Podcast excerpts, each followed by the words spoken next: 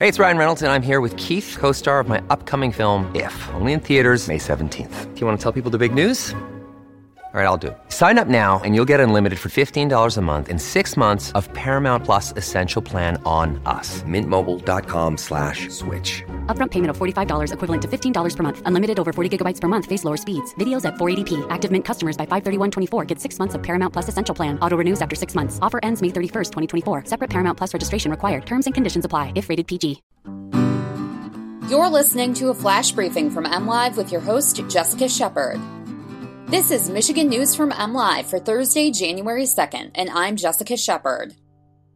Emergency personnel are working to recover the body of a teenager who was swept into Lake Michigan. The Attorney General wants to know every time you get a robocall, and Michigan football falls to Alabama in the Citrus Bowl.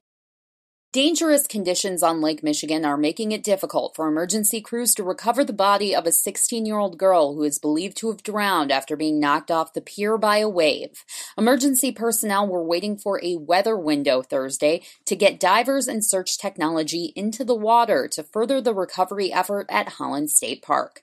Crews were dispatched around 11:30 p.m. Wednesday to a report of an individual in the water off the Holland State Park pier. A second individual, a 16 year old boy was also knocked into the water by a wave but was able to pull himself out of the water and call for help. The girl, who police said is from the east side of the state, is believed to have drowned. Her identity had not been released by police as of Thursday morning. Police warned the public to stay away from the lake during hazardous conditions. The phones of nearly every Michigander are inundated with robocalls with dubious offers to deal with student loan debt, handle a non existent problem with the IRS, or extend a vehicle warranty. Now you could get help to stop the calls by filing a complaint with the Michigan Attorney General's office. Attorney General Dana Nessel recently announced the creation of a state robocall crackdown team, and they want to hear about any illegal robocalls received by Michigan residents. But which robocalls are illegal? Well, the pharmacy calling you to remind you to pick up a prescription is totally legal. So are the calls from political parties or charitable organizations.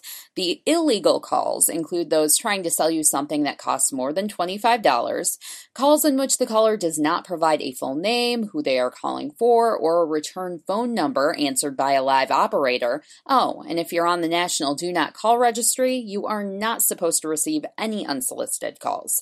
Nessel is hoping that all calls that fall under the illegal umbrella are reported at mi.gov slash robocalls. The 14th ranked Wolverines may have held Alabama to its fewest points scored this season in a 35 16 loss in Wednesday's Citrus Bowl, but the result was all too familiar. Another loss to another big time opponent on the big stage. They finished the season with a 9 4 record after their fourth straight loss in a bowl game. Michigan punted four times and was outscored 21 0 in the second half, a stark contrast from the first two quarters quarters when it outgained Alabama, ran nearly twice as many plays, and held a 9 plus minute time of possession advantage. All game, big plays and penalties hurt the Michigan defense, and on the other side of the ball, fans blamed quarterback Shea Patterson for an underwhelming performance. Patterson admitted it was not his best game. One achievement for the Wolverines to celebrate, though, was a 57 yard field goal from kicker Quinn Nordin, which set a personal record for the junior, but also shattered a Citrus Bowl record for the bowl game's longest field goal. For the latest news, head to mlive.com and find us on Facebook.